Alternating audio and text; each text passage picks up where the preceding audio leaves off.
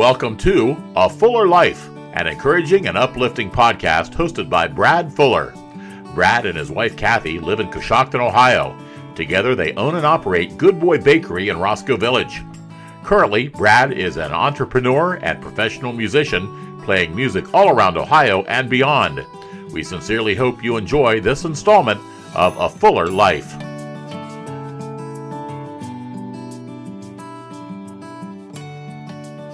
Friends, and thank you for joining me for this second installment of my podcast known as A Fuller Life.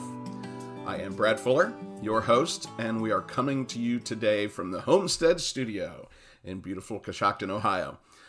Today, I'll be sharing a few thoughts on what I have learned about my inner voice. I will offer up a community shout out, and I will tell you about one of mine and Kathy's favorite ways that we express gratitude. Thank you for joining me today on A Fuller Life. I talk to dogs a lot, specifically my dogs. And if you're a dog person, I bet that you do that too. I tell them things like "be a good boy" whenever I leave the house, and I'll uh, sometimes even ask one of them if I only see one. I say, "Where's your brother?" And uh, say things like um, "easy" when they're taking a treat from my hand, like they understand what I'm saying, and I encourage them in the yard to to do their thing, and um, and sometimes in quiet moments I sit with them and I gently massage their ears and whisper my acknowledgement of love to them. We talk. We talk a lot. At least I do. And they talk back, not verbally, but mostly with their eyes. Is is that crazy? Well, I don't think so. And if you're a dog person, I bet that you don't think it's crazy either.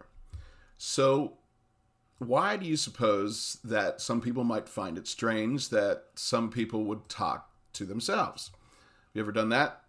Like audibly saying something like, Way to go, Harold, you forgot to pick up the dry cleaning.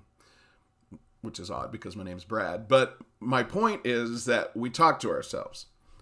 Maybe not always out loud, but we hold internal conversations about whatever is happening at the moment, about things that we need to get done or things that we have done in the past.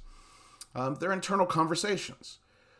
So, what if we did an experiment and made those conversations external? What would they sound like? Would we be okay with saying some of our eternal stuff, internal stuff rather, out loud? Well, let's start there. We know that attitudes and actions start with thought.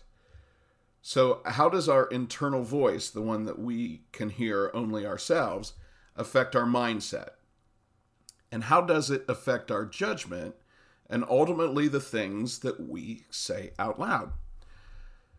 Myself, I'm, let's say, an emotionally spirited person, and that's okay but not always good when you let that emotion guide your thoughts and ultimately your words.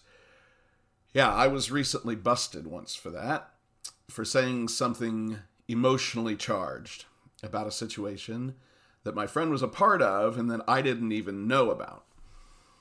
I had made a judgment and did not do that internal review prior to allowing my thought to just fly out of my mouth.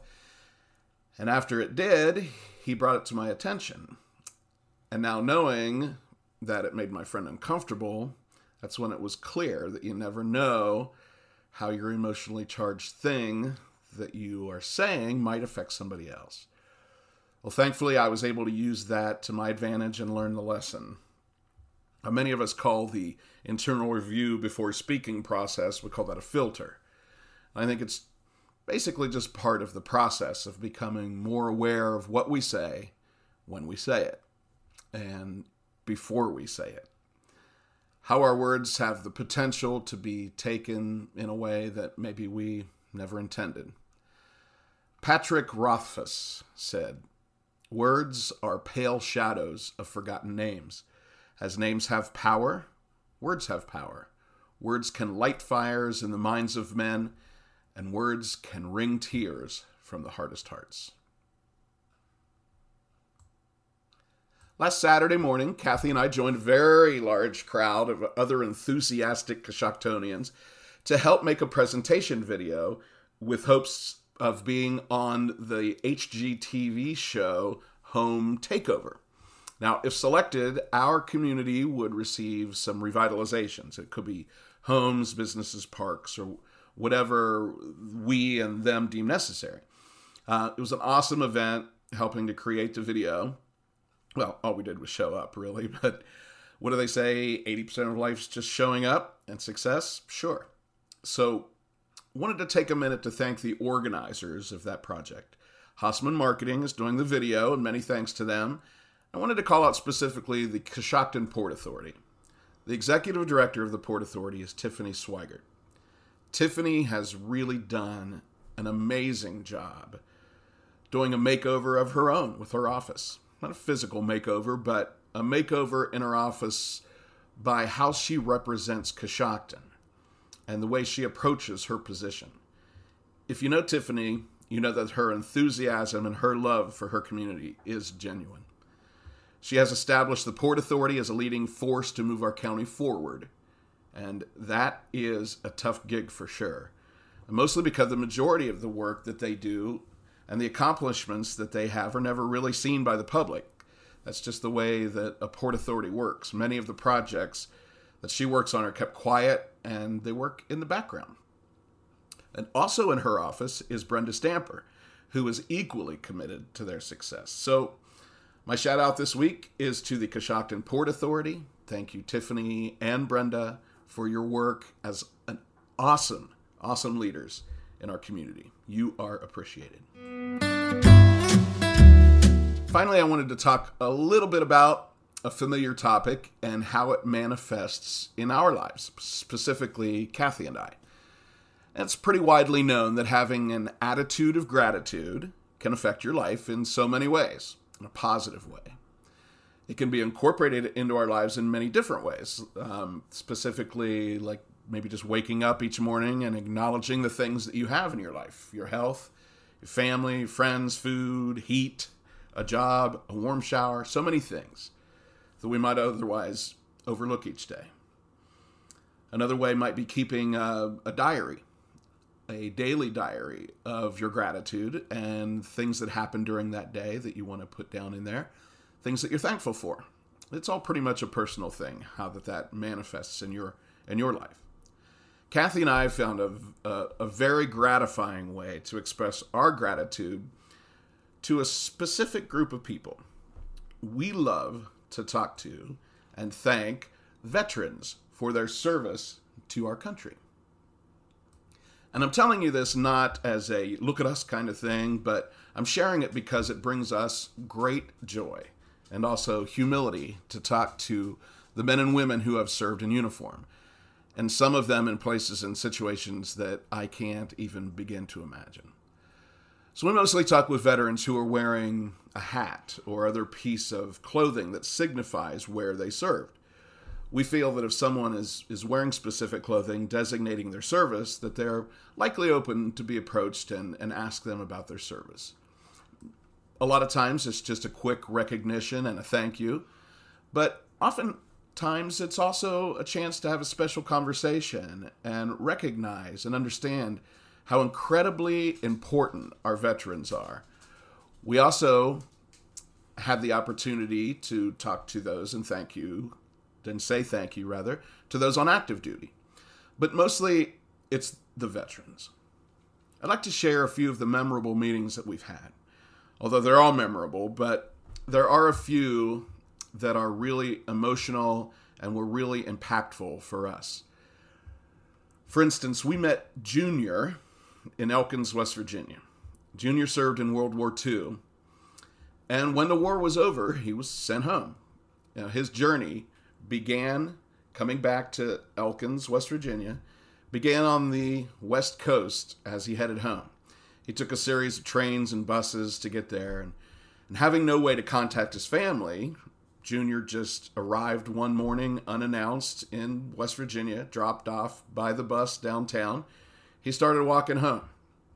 And at that same time, his dad was headed to work with a few other men in the back of a truck and they passed Junior walking home.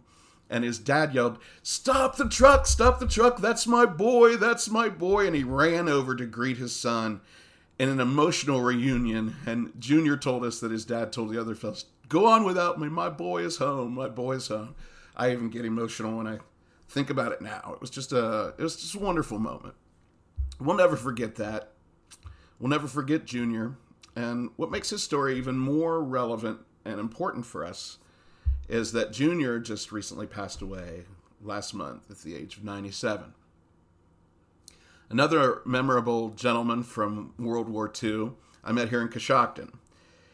He served in the most unbelievable circumstances that uh, there's no way that I can imagine or wrap my brain around.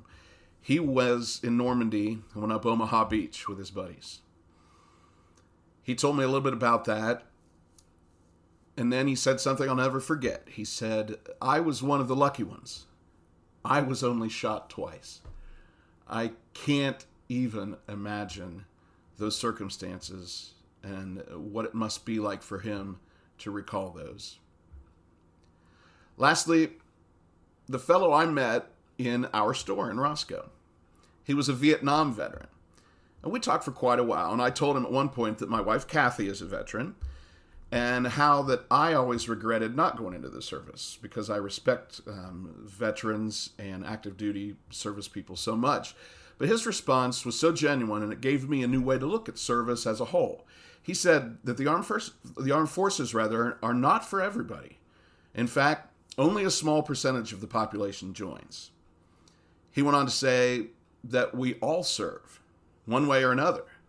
Some people serve in uniform, and some serve their community by just being good citizens and by helping their neighbor and by looking out for each other.